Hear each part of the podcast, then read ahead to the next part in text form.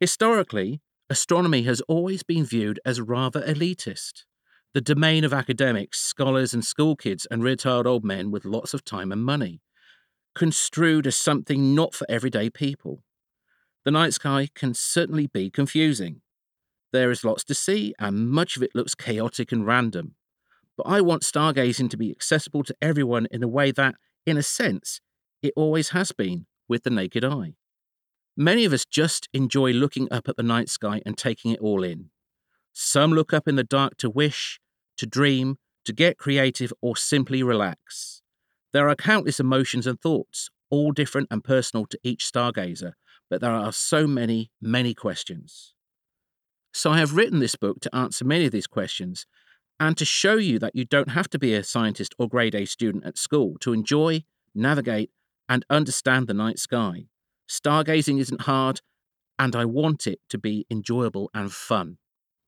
The reward for spending a few hours reading The Secret World of Stargazing is that you will be able to navigate your way around the night sky, and in doing so, will find yourself more in tune with the seasons, the planet, and nature around you.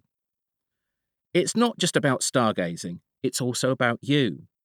Being outside at night, taking in the sights of the universe, is an awe inspiring, invigorating, uplifting, and soothing experience. Unique for everyone. This is an opportunity to enrich yourselves by doing something wholesome, interesting, fun, and good for you and for the planet with your whole family and friends.